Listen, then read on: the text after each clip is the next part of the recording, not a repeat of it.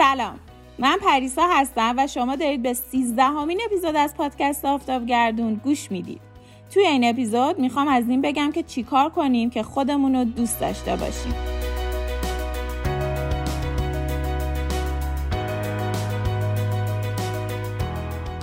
از وقتی یادمه تقریبا از ده سال پیش دنبال این قضیه بودم. چون به نظرم وقتی کسی خودش رو دوست داره اعتماد به نفس داره عزت نفس داره و همین دیدگاه رو به بقیه هم میده. یعنی برام همیشه این موضوع انقدر مهم بود که وقتی خودم خودم رو قبول ندارم و دوست ندارم پس چطور از دیگران این توقع رو دارم؟ حالا جدا از دیگران اون سرزنشه اون بیعلاقگیه خیلی خیلی اذیت هم می‌کرد. فقط میخوندم و گوش می‌دادم و می‌دیدم یا با کسایی که می‌تونستن کمکم کنن حرف می‌زدم. اولش رسیدم به اینجا کسی که خودشو دوست داره برای جسمش هم ارزش قائله. ماسک صورت می‌ذاره لباسای خوبش رو برای خودش میپوشه نه فقط مهمونی برای خودش بهترین ظرفا رو استفاده می‌کنه به سبک زندگیش توجه می‌کنه غذای سالم می‌خوره ورزش می‌کنه. اینا رو انجام می‌دادم و واقعا هم حالم خوب بود اما بعد یه مدت دچار اون فروپاشیه شدم دوباره انگار فقط ظاهرم بود که دوستش داشتم پس خود درونیم چی دوباره گشتم و گشتم تا به چند تا مورد رسیدم که به شما هم میگم برای اینکه به خود درونیتون عشق بورزید. اول بریم سراغ تعریف دوست داشتن حقیقی خودت یا همون سلف لاو. یعنی با وجود انرژی کمت خودتو دوست داشته باشی. یعنی تموم کردن کاری که دوستش نداری اما با خودت با مهربونی صحبت کنی. آخرش به این می‌رسیم که یعنی برای خودمون مادر پدری کنیم که این نکته مهم قضیه است. حالا بریم سراغ مواردی که کمک می‌کنن که خودمون رو دوست داشته باشیم. اولین مورد استعدادها تو بشناس. برای اینکه استعدادتو بشناسی باید اول خودتو خوب بشناسی. من کیم؟ من تو چه کاری خوبم؟ چه کاری رو دوست دارم انجام بدم؟ وقتی تو استعدادتو خوب بشناسی یه مسیر تازه برات باز میشه با چه چیزایی حالت خوبه و لذت می‌بری و همین که خودتو بشناسی و استعداد واقعی تو بشناسی زندگی رویاییت رو می‌سازی و جایگاهتو توی دنیای واقعی پیدا می‌کنی. تأثیری که می‌تونی روی کره زمین بذاری.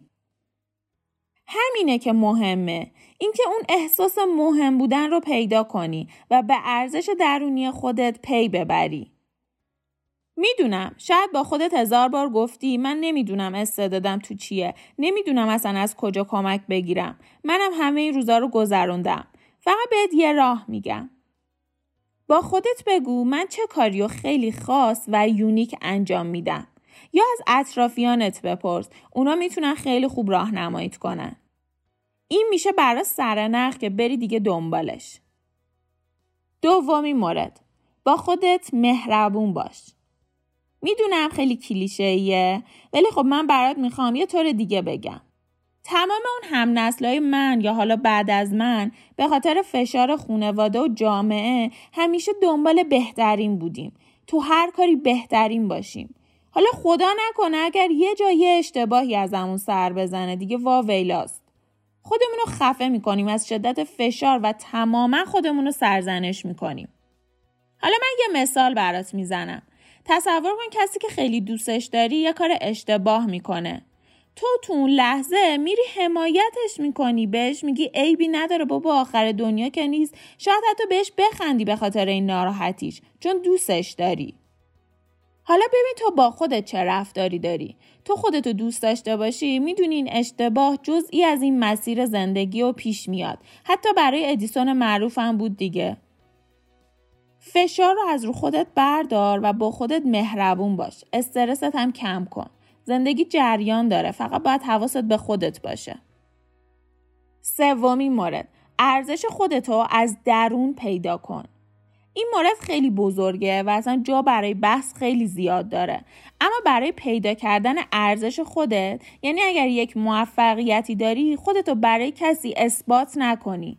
من برای خودم شخصیت دارم زندگی دارم. همین که من من هستم خودش به اندازه کافی ارزش داره. معمولا ما با خودمون میگیم من باید موفق بشم. یا به حرفشون گوش بدم یا دنبال روشون باشم تا پیش بقیه ارزش داشته باشم. ولی این ارزش رو باید خودت توی خودت به خودت بدی. نیازی نیست دنبالش بگردی یا به کسی ثابتش کنی. گفتنش خیلی راحته ولی امیدوارم شما هم بپذیرید که خودتون به اندازه خودتون با ارزش هستید. نیازی به موفقیت، نیازی به پول یا مقام نیستید که این ارزشتون رو به دیگران هم اثبات کنید. تو به اندازه کافی کافی هستی. چهارمی مورد از احساساتت فرار نکن. بذارید داستان خودم رو بگم که من خیلی دختر خجالتی هستم و روزهای خیلی سختی رو از بلوغ تا حتی دوران دانشجویی و سر کار گذروندم. چون همش از این خجالتی بودن فرار می‌کردم. سعی می‌کردم غیر خودم باشم. بعدش هم همش خودم رو سرزنش می‌کردم که چرا خودت نبودی؟ چرا از این احساسات فرار کردی؟ از یه زمانی بعد از اون مطالعه کتاب های داستانی زیادی که داشتم متوجه شدم منم مثل اون شخصیت ها می‌تونم خودم باشم. می‌تونم به بقیه بگم آقا من خجالتیم. اولش به همسرم گفتم بعدش به خونوادم بعد توی یه مهمونی یکی ازم می‌پرسی چرا حرف نمی‌زنی؟ گفتم من خجالتیم بیشتر گوش میدم.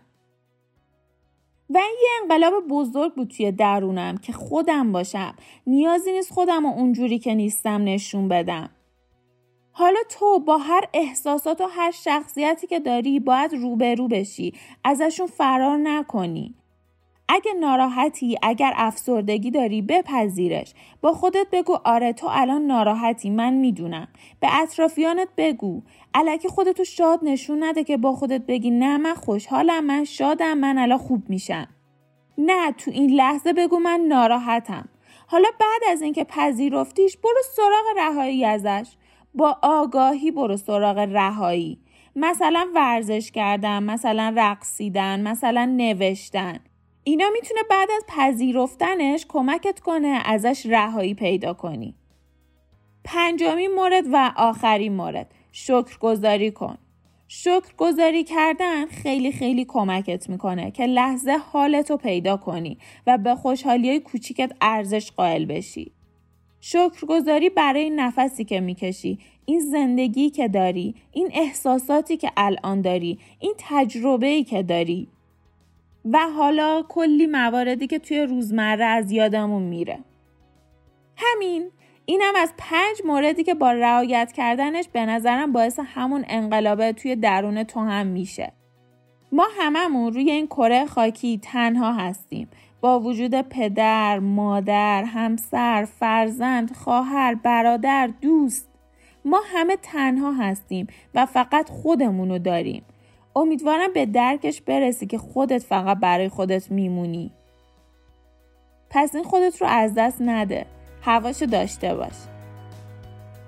ممنونم که وقتتون رو گذاشتید و گوش دادید. اینجا همون جاییه که بهترین خودتون رو کشف می‌کنید.